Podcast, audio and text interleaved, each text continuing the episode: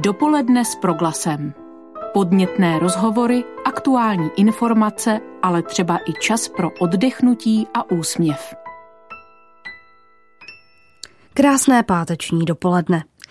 Před pěti lety jsme se dozvěděli, že zemřel kardinál Miloslav Vlk. V letech 1991 až 2010 působil jako 35. arcibiskup pražský a primas český.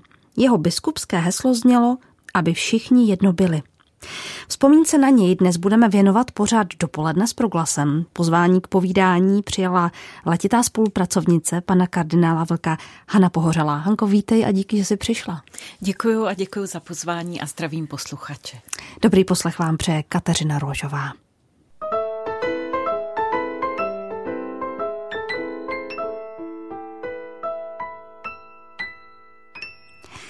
Hani, ty jsi byla blízko panu kardinálovi také v posledních dnech jeho života. Co bylo to, co tě napadlo, když jsi se dozvěděla, že odešel? Já jsem eh, asi jako hm, taková první myšlenka, protože jsem ho trochu eh, se s ním eh, několikrát setkala i v nemocnici, tak mě vyvstalo takové to staré, nevím, jestli to je asi české přísloví, eh, jaká, jaký život takové umírání. Mm-hmm. A mně přišlo, že život pana kardinála byl velice eh, rovný, důstojný a plný víry a stejně tak eh, bylo zakončení jeho života, kde se to vše umocnilo, tak bych řekla, že právě to, co bych řekla, že byla ta veliká důstojnost a taková plnost eh, víry. A mm, ještě to potom bych řekla v těch následujících dnech mi začalo nějak mnohem víc docházet, jak veliký pan kardinál dosah měl, jak mm. jeho život mm. ovlivnil mm. mnoho a mnoho lidí. Předpokládám, že nejen u nás. Ano, nejenom u nás. Přece jenom ten konec jeho života, co se týká fyzické stránky věci, nebyl určitě úplně snadný. Jak on snášel ten úbytek fyzických sil? Protože kdo ho jen trošku znal, tak ví, že to byl velmi činorodý a akční muž. Mně se tak zdá, že tady se osvědčilo to, že pán Bůh eh, každému z nás dá to, co potřebujeme a že pan, pan kardinál, přesně jak si řekla, že byl velice činorodý a nebyl rád nemocný. On, mm-hmm. když byl nemocný, tak se snažil, aby se co nejdříve nemoci zbavil a skoro bych řekla, že si moc nepřipouštěl. Mm-hmm. Tady to bylo něco jiného, bylo to hodně mm, ve velké síle, ale mm, když jsem si potom zpětně uvědomila, že to bylo hodně, že to mělo rychlý průběh a řekla bych, že to bylo vůči panu kardinálovi takové jestli můžu říct od Pána Boha vstřícné, že se nemusel dlouho trápit nějakým dlouhým mm-hmm. ležením mm-hmm. bez mocí. Mm-hmm. On sám se k tomu stavěl tak, a to si ještě vzpomínám na některá jeho slova, že tu nemoc eh, přijal jako boží vůli. Mm-hmm. To, co, jak byl zvyklý žít den za dnem, to, co přišlo. A řekla bych, že i ta jeho osobní spiritualita byla hodně zaměřena na tu, na, na tu plnost života v přítomném okamžiku. Co dělám, to dělám co nejlépe a správně a pro Boha. Tak i tady to přijetí, vlastně ten mechanismus, který měl nastavený za celý život, že mu i v téhle těžké chvíli, v oznámení, že je velice vážně nemocen, eh, pomohl tu, ehm, tuhle zprávu přijmout a tak prožít. Zažila jsem s ním konkrétně mm, jedno setkání v nemocnici, vlastně dvě taková významná pro mě setkání. Jedno bylo, když eh, byl právě po velice těžké noci, kdy mu mhm, bylo mhm. opravdu velice špatně a přišla nějaká úleva a najednou byl plný života a plánoval a Eh, říkal mě, co mám dát do diáře a že bude muset odpočívat a tak dále. A tam byla taková ta taková ta velká chuť do života, mhm, bych řekla mhm. znovu. To druhé bylo za několik dní poté, kdy jsem viděla, že mm, eh, ta scéna té návštěvy byla úplně jiná.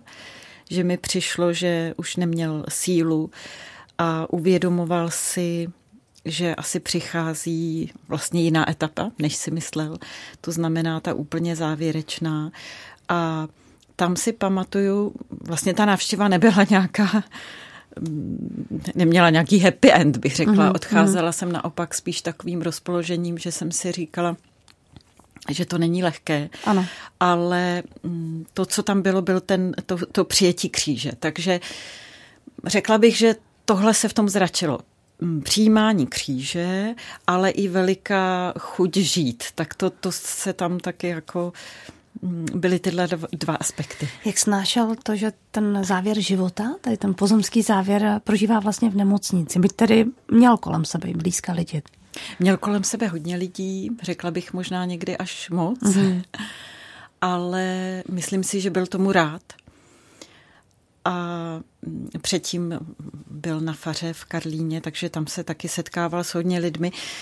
Řekla bych, že on to tak nějak nedokážu, nedokážu to komentovat jako z jeho pohledu úplně toho vnitřního, ano. nakolik on třeba se musel přemáhat, mm-hmm. což se určitě přemáhal, ale to, co si tak vzpomínám právě, že On na jednu stranu třeba se někdy svěřil, že těch návštěv, návštěv je hodně, ale jakmile by se nikdo neozýval, tak, si to, tak to vyžadoval. Takže já bych řekla, že tam bylo prostě, on měl takové základní nastavení do všeho jít a prostě se s tím prát, takhle bych to. Krásnou vzpomínkou a pro něj jistě velkou potěchou musel být také telefonát papeže Františka, právě když byl nemocný. Mluvil o tom někdy, jak na to vzpomínal? Já jsem um, mluvil o tom, byl velice překvapen, ano. velice vděčný za to a Myslím si, jestli, to můžu, jako jestli si můžu dovolit to komentovat, že pan kardinál to, co ve svém životě i v úřadu arcibiskupa, i ve všech funkcích, které měl, takže on měl takové to nastavení, bych řekla, s dovolením laické, to, že prostě těch deset let mil výlohy, tak on měl takový eh, bych řekla, neformální přístup, nebo nesnažil se situovat, situovat do něčeho. Takže bych řekla, že přestože ta funkce ho určitě taky nějak eh, formovala, ale že za vším viděl člověka, za vším viděl to, že má někdo narozeniny, že je někomu těžko, že je třeba jít za někým do nemocnice. A na konci života se tohodle takového toho lidského, to, že si někdo vzpomene a ten někdo je papež František na něj, tak jsem, já to vidím jako takové boží řízení a takovou odměnu za tuhle jeho snahu. Nakolik ho neslo právě společenství Fokoláre, ve kterém byl zakotven? Co to pro vás všechny znamenalo, tady tahle ta blízkost? Eh, já si myslím, že pro život pana kardinála eh, byla spiritualita hnutí Fokoláre, to znamená spiritualita jednoty a její základ, to znamená Ježíš ukřižovaný a opuštěný a Ježíš mrtvých stalý, že to pro něj bylo absolutně rozhodující a nosné pro život. A e, to společenství hnutí Fokoláre, mm, ať už tady v Čechách nebo mezinárodní, tam bych zdůraznila mm-hmm. i to mezinárodní společenství biskupů, ať již katolických nebo ekumenických, to si myslím, že mu dávalo obrovskou sílu, ale ne sílu k tomu jenom protože se potěšil se svými spolubratry, to určitě taky, ale bylo, bylo to jakýmsi odrazovým můstkem pro to, aby mohl jít dál a naopak se otevírat všem. A to jsem v, zvláště v té poslední etapě, nikoli posledních týdnech, ale v závěru života pana kardinála, jako těch letech posledních viděla, že on se to jeho příslušenství k hnutí Fokoláre se odráželo v jeho obrovské otevřenosti vůči všemu, vůči všem hnutím, ať už charizmatikum, mm. charizmatikum třeba rád jezdil na když byl zván na pozdrav eh, charismatické konference třeba, nebo velice měl rád řeholní sestry, rád se s nimi setkával, jezdíval za nimi, eh, byl spovědníkem i doprovázel je. Takže bych řekla, že mm, vlastně to společenství eh, hnutí mu sloužilo k tomu, aby se eh, mohl dát všem. A druhá věc určitě věřím tomu, že měl i blízké duchovní přátelé v tomto společenství a toho neslo. Ale zase bych ráda řekla, že nejenom ve společenství hnutí Fokláre, že on dokázal navazovat vztahy, řekla bych, velice intenzivní, blízké a duchovní v podstatě s každým, kdo žije pro Boha. Dnes vzpomínáme na pana kardinála Miloslava Vlka, od jehož úmrtí uplynulo pět let. Pokud chcete, můžete se připojit také živě zavináč proglas.cz nebo 775 132 132. Jsou cesty sem k nám, kam můžete posílat své vzpomínky, postřehy a připojit se tak do dnešního povídání.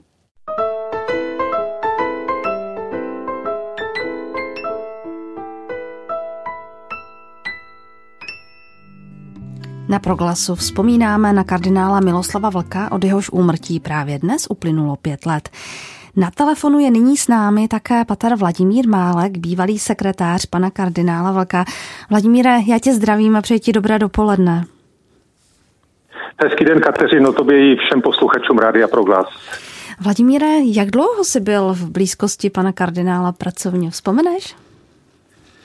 Určitě měl jsem to privilegium spolupracovat s panem kardinálem celkem 6 let od roku 1998 od roku, do roku 2004. Už je to docela dlouhá řádka let zpátky. On byl znám takovým svým, možná si dovolím říct, perfekcionismem.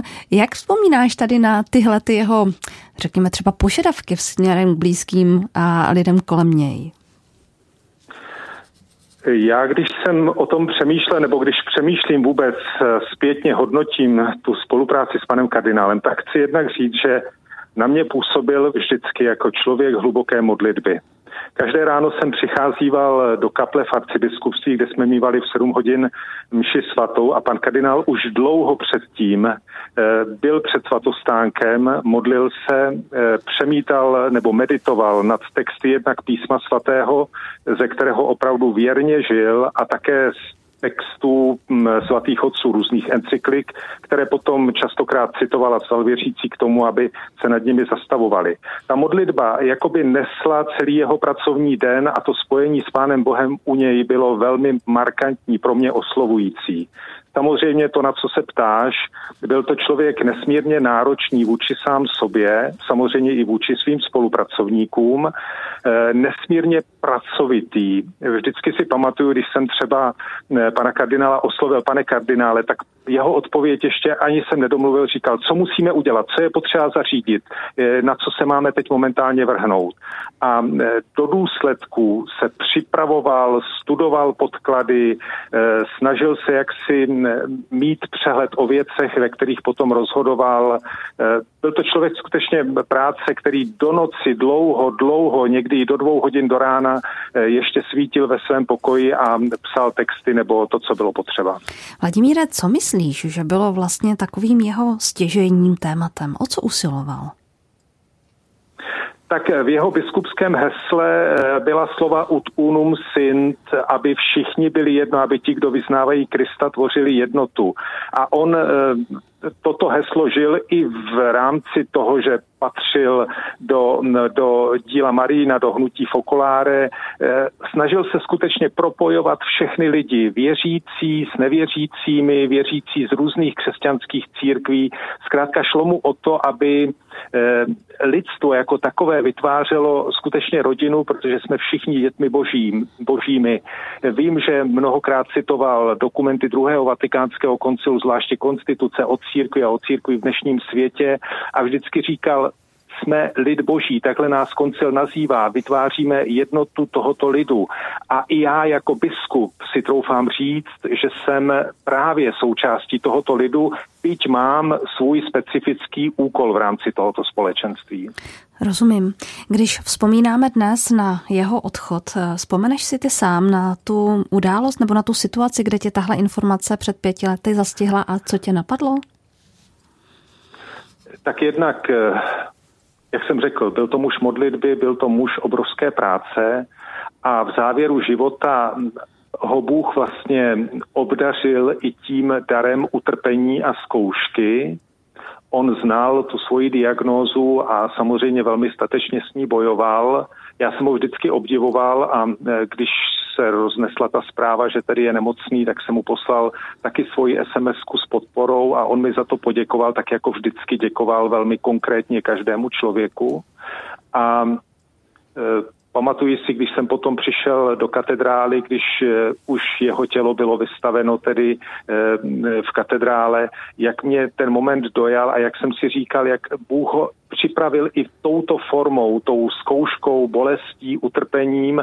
Samozřejmě odcházel z obklopen eh, láskou těch, které měl kolem sebe kněží, eh, podporován modlitbou, ale samozřejmě to utrpení nakonec potom každý se s ním musí poprat sám a mm, jsem přesvědčen o tom, že pan kardinál v této zkoušce s tímhletím darem jakoby uměl velmi krásně pracovat.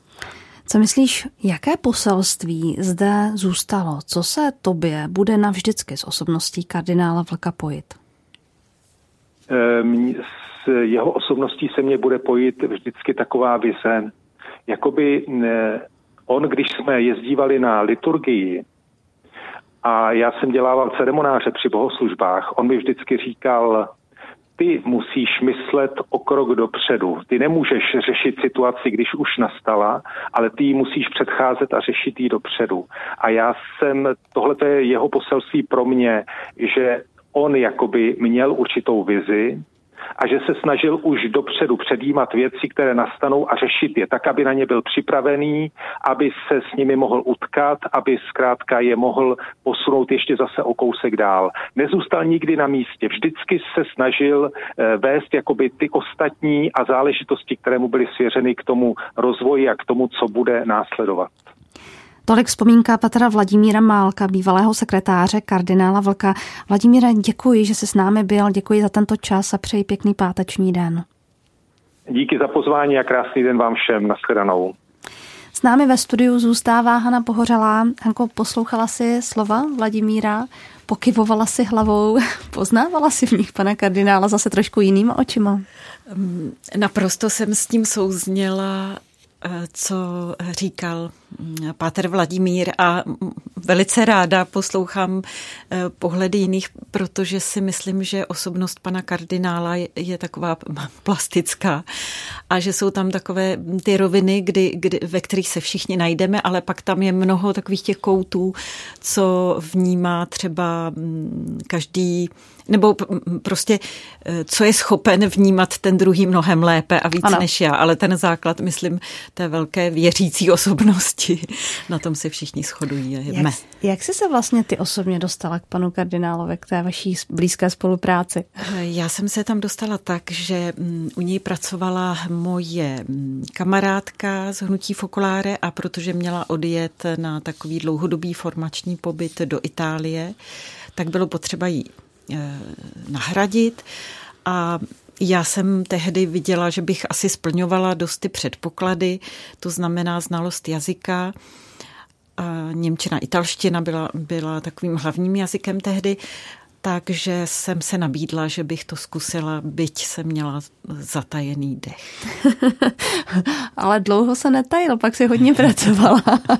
Mě by zajímalo, ty si vlastně měla na starosti hodně zahraniční agendu, pana kardinála. Co, co všechno se vlastně pojilo s touhletou prací? Co si obstarávala? S tou prací se pojilo několik oblastí. Začala bych krátce tu oblast Hnutí Fokoláre, kdy jsem pomáhala spolu zařizovat eh, jeho cesty mm-hmm. na setkání, jak už bylo zmíněno, eh, biskupů, katolických eh, biskupů v rámci ekumeny a nebo další cesty, kdy byl zván různými přáteli z Hnutí Fokoláre na přednášky konference. Pak velikou část samozřejmě, abych řekla hlavní moje náplň, byla mm, překlady dopisů do eh, přímo do Vatikánu, to mhm. znamená na různá dikastéria. Eh, někdy to byly dopisy velice mm, pozbudivé, jindy byly velice těžké. Méně pozbudivé. Než kvůli, méně pozbudivé, děkuji. Chtěla jsem říct depresivní, ale třeba uh, řešily se často samozřejmě těžkosti, nějaký mm. případ nějakých kněží a podobně. Takže to bych řekla, že byla veliká, veliká část. A potom byla mm, také velmi široká agenda a to byly cesty pana kardinála, pozvání od různých biskupů, kněží po celém světě, ehm, cesty v rámci ehm, charity a podobně. Takže bylo to velice široká.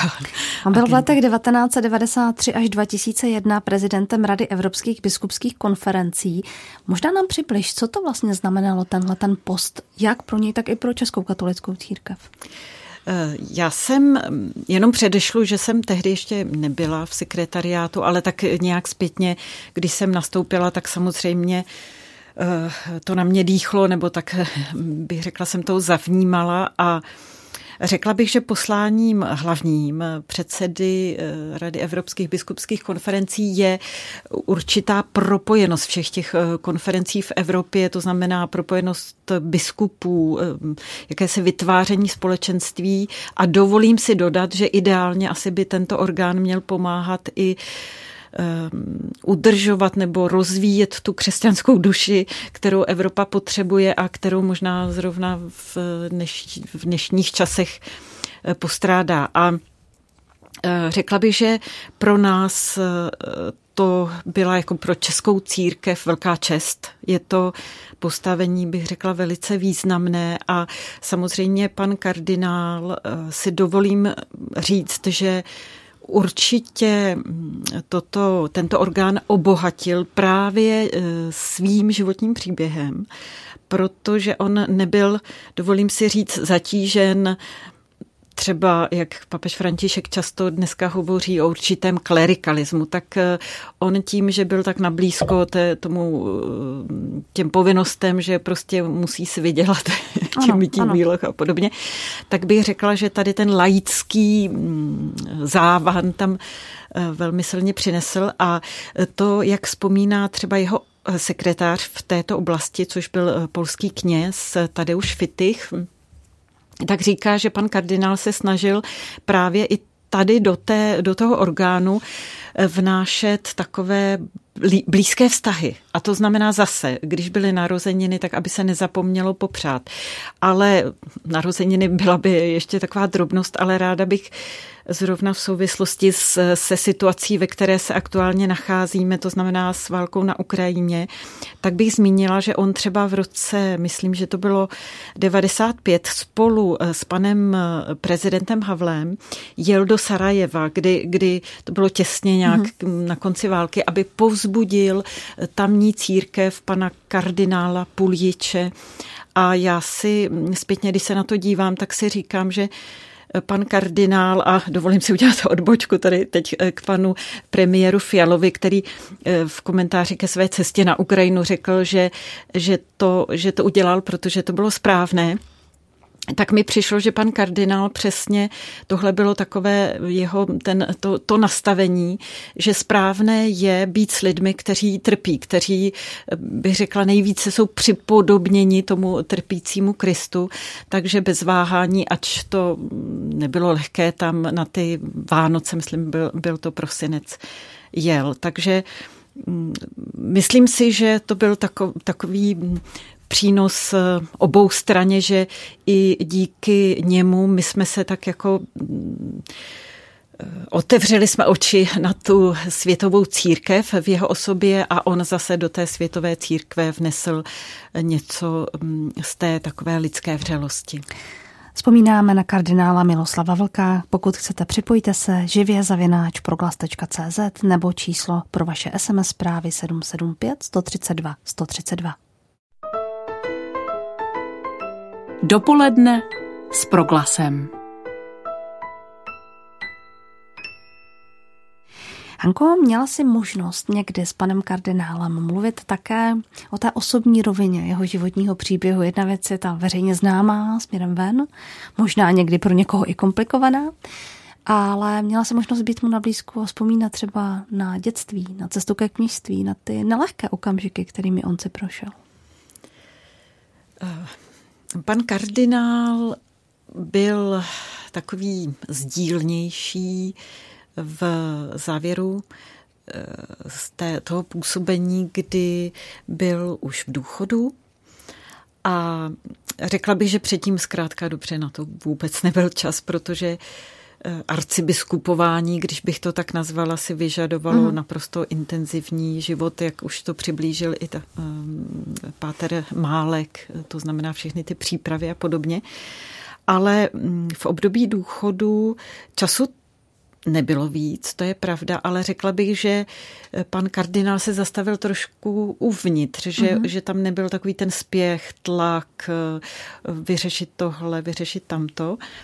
A eh, Nemůžu říct, že bychom úplně se nějak bavili otevřeně, byť jsme měli, bych řekla, čím dál otevřenější vztah, ale spíš jsem zachytila takové Eh, poznámky nebo mm, i, i, i si dovolím říct takové, takové rozpoložení, jeho mm-hmm. jsem zachytila, které třeba okomentoval jednou dvěma větami. A e, tam to, co jsem zachytila, bylo, že v, ve stáří ač se to zdá zvláštní, ale ve stáří se naopak jako projeví nebo vrátí to všechno z dětství a člověk jako by se s tím znovu nějak potýkal. A u něj to byla, byla určitě, byl vztah eh, s maminkou, která byla jak on ji sám nazval, trestající spravedlnost a myslím, že paradoxně pan kardinál byl přísný, takže on jako něco i z té maminky si odnesl. Na stranu druhou v něm byla obrovská jemnost lidství a to, že posluchači jistě vědí, že byl nemanželským dítětem, což bylo vlastně to nejtěžší, s čím se prál, tak bych řekla, že v závěru toho života jsem někdy vnímala a zvláště ve dnech, měsících, kdy skončil v úřadu arcibiskupa a stal se mm, z člověka číslo jedna v církvi mm-hmm. člověkem nula, můžeme mm-hmm. to tak říct, co do pravomocí třeba, tak se mu postupně asi vybavovali některé ty pocity, protože jsem zachytila, že ač obklopen lidmi, a to bylo jako intenzivní obklopení, takže si někdy připadal sám. A myslím si, že v té samotě se právě nějak projevovala i taková možná někdy psychologové tomu říkají nějaké nedomazlení, nebo něco, něco, nějaká taková ta citová absence eh, z dětství. Takže proč, to, proč o tom mluvím? Protože si myslím, že eh, je mnoho lidí, kteří si zažívají třeba podobné situace, ale že i tohle všechno, to, to vákum, které jsem nastínila, tak ale vždy ehm, mm, pan kardinál jako zaplnil vědomím té blízkosti boží. A proto to jeho téma, Bůh blízký, takové celoživotní hmm. téma, které ho velice vyjadřuje a které není jenom myšleno Bohem Otcem, ale je to láska Otce, je to uh, utrpení a vzkříšení Ježíše Krista a je to velký důraz na Ducha Svatého, což uh, teda pan kardinál opravdu, mm, aspoň já osobně jsem tady uh, vztah k Duchu Svatému velice si posílila díky němu. Takže tady ten Bůh blízký právě zaplňoval ty chvíle mm, toho takového jako lidského osamocení. A myslím si, nevím, dovolím si to tak jako komentovat, že Bůh asi v závěru života nás připravuje na to, že vlastně v okamžik smrti pak už, jak řekl i Páter Málek, jsou chvíle, kdy si musíme odžít sami, a kdy už jako jediný ten, kdo nám bude nejblíž a kdo půjde s námi, bude Bůh. Takže on, on se připravoval postupně na přechod do věčnosti, kam ostatně, co je cílem našeho Měřujeme života. Všichni. Jak vzpomínal také na další nelehké období a sice už se o tom mluvila, když prostě chodil po Praze a měl okna. To taky pro něho muselo být dost náročné. Bylo, bylo to náročné a Myslím si, že já jsem ho zažila už v dobách, kdy eh, na to vzpomínal vděčně, mhm. protože on si svého kněžství obrovsky vážil. Vnímal to jako velikánský dar právě proto, že si musel projít tím, že to kněžství ztratil že vzpomínám si, jak říkal, jak byl jednou na mši, domnívám se, že to bylo v katedrále, kdy stál mezi lajky opřený o sloup.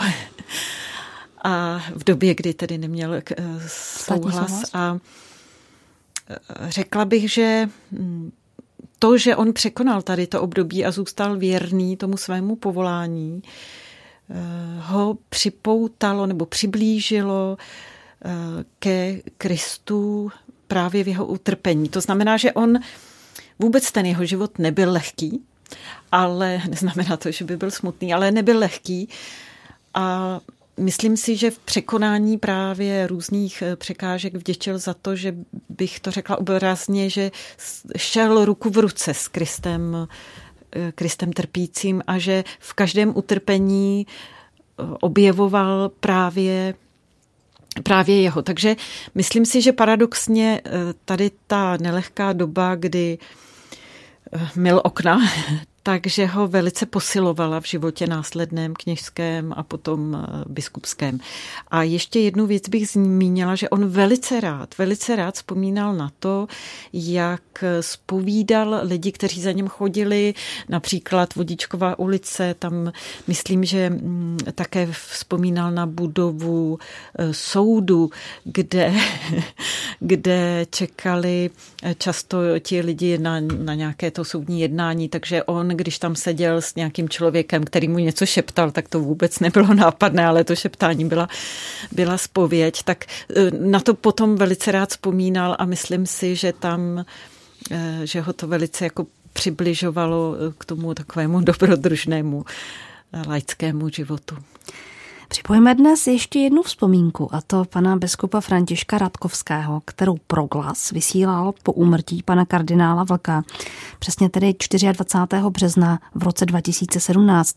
A kolega se tehdy pana Františka Radkovského ptal, kým pro něj kardinál Vlk byl. Především dlouholetým přítelem a starším bratrem, ze kterého si člověk bere vždycky jaksi příklad a povzbuzení. Poznali jsme se poprvé před víc jak 50 lety. Jsem se poprvé přijel podívat do Litoměřic, do semináře kněžského, ještě tenkrát jako čerstvý pracovník výzkumného ústavu pro automatizaci sklářského průmyslu a já jsem se tam měl podívat za svými kamarády a protože jsem předtím, jak známo, vystudoval už matematiku, tak jsem měl strach, že už na druhou vysokou školu nesmím. No a tam jsem viděl jednak jeho, který tam byl zrovna v prvním ročníku, jednak Patera Mixu, kterého tady známe z Karlovarska, že, který tam byl, myslím, v pátém ročníku a ještě několik dalších vysokoškoláků tam bylo, takže jsem pochopil, že to je možné. Takže tam jsem ho poprvé viděl takového jaksi energického člověka, a pak jsme se potkávali, když jsem přišel do semináře. Vzpomínám, že tam byly takové některé velké osobnosti a dvě z nich byly Miloslav Flk a Dominik Duka. Často spolu diskutovali, oba byli jaksi nabití vědomostmi a nabití schopnostmi a nadáním, takže to bylo zajímavé. V roce 67 jsem se dostal v létě na prázdniny do východního Německa tehdy, tak tam jsem poznal hnutí Fokoláre, vyprávěl nám tam o něm jeden mladý lékař italský a mně se to zalíbilo. Když jsem se vrátil po prázdninách, zjistil jsem, že i on jak si tyhle vědomosti má, protože tam byl taky ještě několik dalších bohoslovců a tak jsme se začali setkávat, scházet.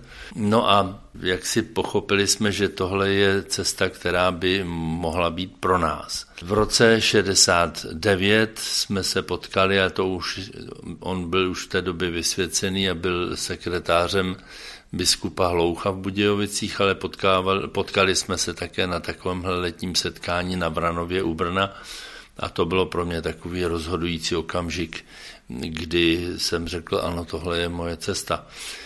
Je pravda, že ty naše kontakty byly velice intenzivní a pravidelné, že už z toho důvodu, že jsme společně jezdili vždycky na, na prázdniny, na dovolené s těmi několika biskupy blízkými a, a taky s ním samozřejmě. Takhle jsme vlastně fungovali až, až do podzimu, kdy tady u nás ještě naposled na podzim byl a kdy mu jaksi už nebylo dobře, boleli ho ramena a no a pak už víte, jak to dopadlo, že ho žena na, skolaboval vlastně na e, štědrý den a pak, když jsem ho navštívil o Vánocích, tak říkal, takový štědrý den jsem ještě neměl, že bych neměl ani mši svatou, že? A pak, no a pak to dopadalo e, tím, jak zkusili tu chemoterapii, tak ta první ta byla bez problému a ta další ho prostě úplně rozložila.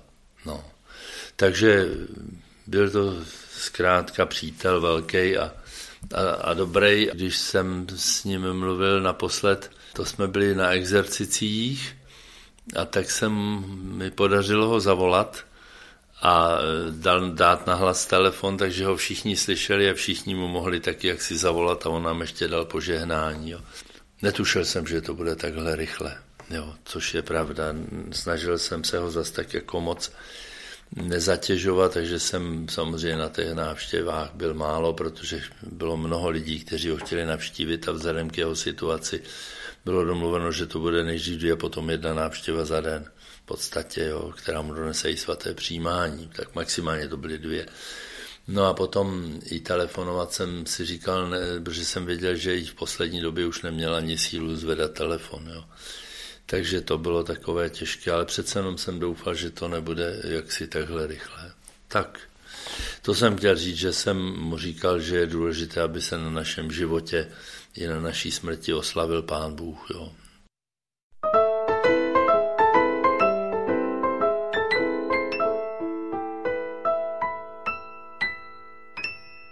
Hanko, jak on sám vlastně prožíval jako kluk z jeho české líčnice?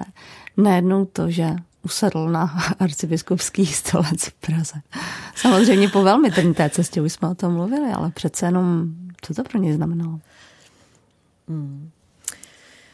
Znamenalo to pro něj, a zase myslím si, protože jsem si vědoma, že, že je to nějaký můj pohled, tak jak já ho vnímám a že ano, to ten, nikdy jako ten dnes ne, prosíme. Ale mm, já si myslím, že on a zase se vrátím k tomu, co řekl eh, Vladimír Málek, že byl eh, člověkem modlitby a slova božího.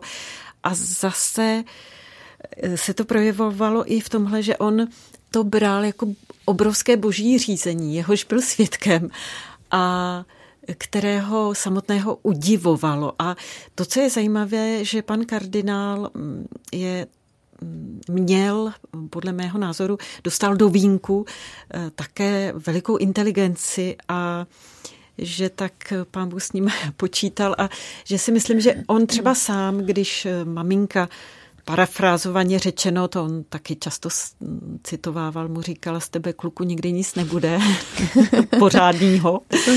Ty tak, obavy rodičů. obavy rodičů. Takže se ho to dotýkalo a potom, když se ujal toho arcibiskupského stolce, tak si mohl, eh, mohl říct a bylo. A díky bohu je ze mě něco, ale že Eh, on třeba i sám často opakuje, a je to možné v některých dokumentech slyšet o něm, že ho ani moc netěšilo, když eh, se stal arcibiskupem a později byl jmenován i kardinálem, že vnímal, že k němu začali přátelé nebo lidi kolem přistupovat trochu jinak s takovou nějakou strojeností. A on, on sám říká, že mu to vadilo a že je to nejhorší úplně, co bylo, když eh, se dozvídal, že si lidé myslí, že mu to dělá dobře.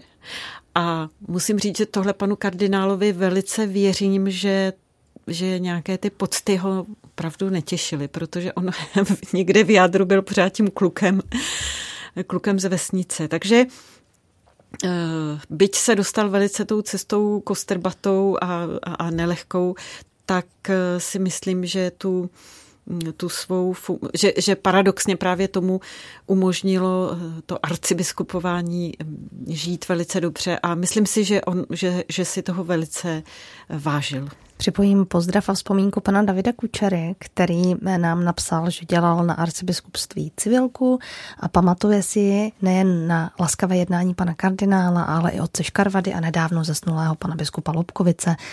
David píše, byl to hezký rok, díky za jeho život. Pan kardinál byl člověk, kterého také velmi zajímala média a ten veřejný život.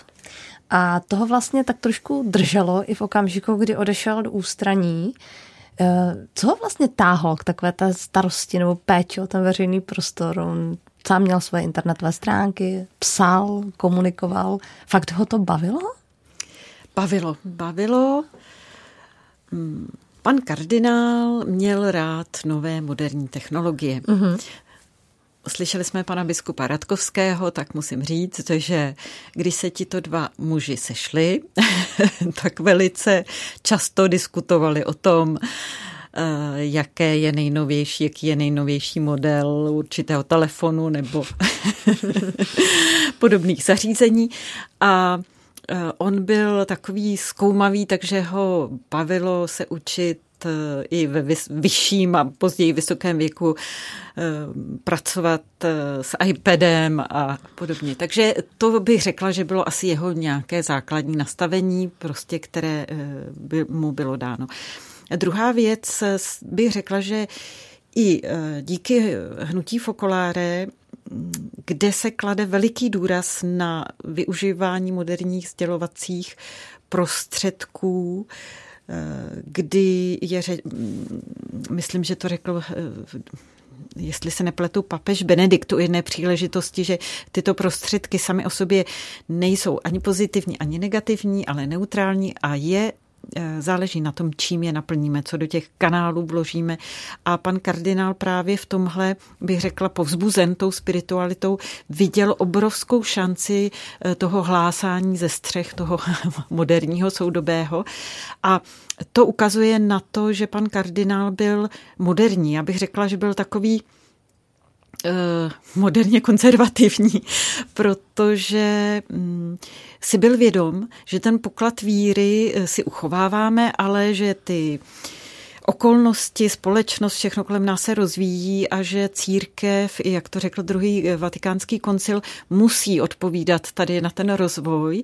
To znamená ještě větším upevněním pokladu, který se toho jádra, eh, to znamená nauky, která se samozřejmě nemění, ale eh, absolutním, co největším uspůsobením se eh, právě tomu, těm okolnostem. A tady bych řekla, že, že to spojení toho, že ho to i trochu bavilo, ale že i vnímal to, mm, tu potřebu hlásání a evangelizace, tak to se spojilo a mm, vlastně to bych řekla umocnilo nějak ten jeho vztah k těmto médiím. Plus bych řekla, že se velice také rád zajímal o život společenský a politický.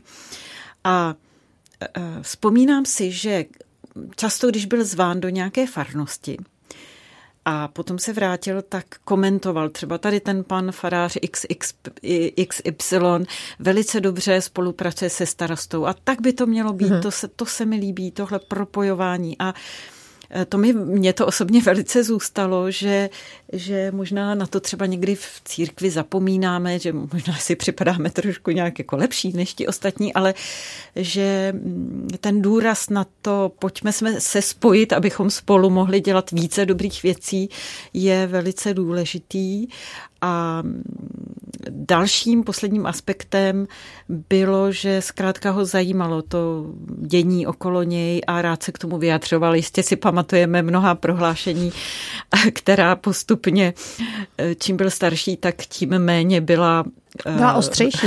byla ostřejší, děkuju. Nechtěla jsem to tak říct, ale ty si to vystihla.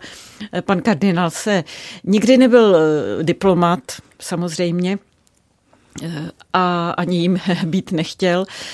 Takže jeho eh, vyjadřování bylo, bylo velice upřímné a mm, aspoň tomu bylo dobře rozumět. Píše nám paní Ana, děkuji za vzpomínání na člověka eh, pozitivního, radostného, pánu Bohu a paní Marii oddaného a k lidem střícného. Eh, Hanko, blíží se závěr našeho dnešního povídání, tak se zeptám, co pro tebe zůstalo z toho vašeho společného několika letého pracovního nasazení a i lidské blízkosti. Co ti vlastně zůstalo jako takové to gro? Na co vzpomínáš z téhleté etapy? Za prvé obrovská vděčnost Bohu za to, že jsem s tímhle člověkem mohla strávit takový velký kus života. A to, co si odnáším z jeho života, je žitá víra. Ono by se to mohlo zdát zvláštní, že u kardinála mluvím o víře, ale já bych řekla, že se nám někdy může stát, že pro samou víru na Pána Boha trošku zapomeneme, nebo pracujeme v církvi, máme nějaké nevím, funkce nebo nemáme, ale, ale žijeme Boží slovo, jako stáváme s tím, že, že, že si řekneme, pane Bože, dneska opravdu jako to, o co mi jde, je, abych naplnil tvou vůli. Myslím si, že často nám to se zasune někam a, a překryjí to papíry, problémy a podobně. A to, co na panu kardinálovi jsem viděla, že on neustále ať se mu to dařilo méně nebo více, ale neustále ten kompas se mu znovu a znovu zaměřoval právě tady na to spojení s Bohem v jeho slově a v jeho žití. A to předpokládalo právě i ty chvíle hluboké modlitby, takového stahnutí se třeba i do přírody, kontemplace podzimních eh, barev, listí a podobně. Takže já jsem velice vděčná za to a musím říct, že Lidsky možná k panu kardinálovi zpočátku jsem neměla, pro mě to nebyl míla takzvaný, já jsem mu netýkala ani když mě o to v závěru té etapy žádal, ale protože ta úcta byla příliš velká, ale já jsem postupně si uvědomila, že žiju opravdu vedle člověka, eh, který je svatý. Který je svatý tou svatostí, o které mluví papež František, když říká, svatost lidí toho mm, vchodu, od vedlejšího vchodu, tak eh, to mě velice motivuje a za to jsem vděčná. A my jsme vděční, že jsi přišla, byla tu s námi a vzpomínala na pana kardinála. Naším hostem byla Hana Pohořelá. Děkuji. Krásný den s proglasem a pěkný víkend vám přeje Kateřina Rožová a naslyšenou v pondělí. Dopoledne s proglasem. Každý všední den mezi devátou a desátou na proglasu.